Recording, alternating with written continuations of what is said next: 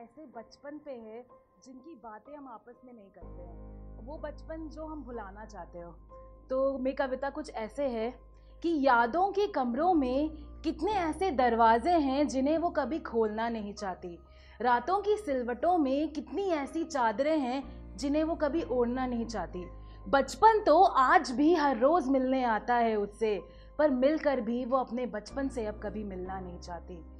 इतनी हैवानियत जो देख ली उस बचपन में आज भी उसे याद है जब नौ साल के मासूम से बचपन को उस हैवान का सामना हर रोज़ करना पड़ता था तो क्या गुजरती थी उस मासूम बचपन पर? कभी ये बात जाकर उस बचपन से पूछो। दरवाजे दरवाजे की आहट सुनते ही रूह काँप जाती थी उसकी। और परियों के महलों से निकलकर हैवानों की बस्ती में सैर करना क्या होता है? कभी ये बात जाकर उस बचपन से पूछो। वो बचपन जो रात में अपनी चीखें सुनकर उठ जाता है। समय के भीड़ में कहीं वो खुद को ही खोना चाहता है। रात के अंधेरे में अपने खून में वो आंसुओं को पिरोना चाहता है। पर पर नहीं कर सकता वो ऐसा।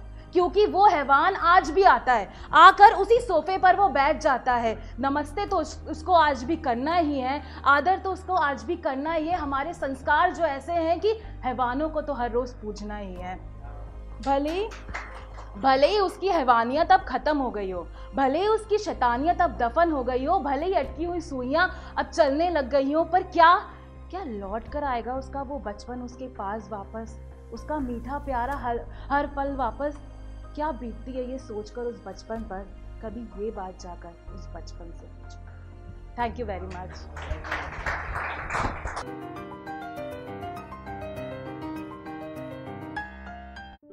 ये कविता योर वॉइस और हब हॉपर के द्वारा पेश की गई है।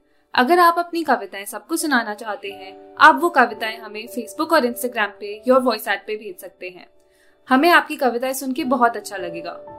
हमारे पोएट्री इवेंट्स को देखने के लिए हमारे YouTube channel Your Voice at पर जाएँ।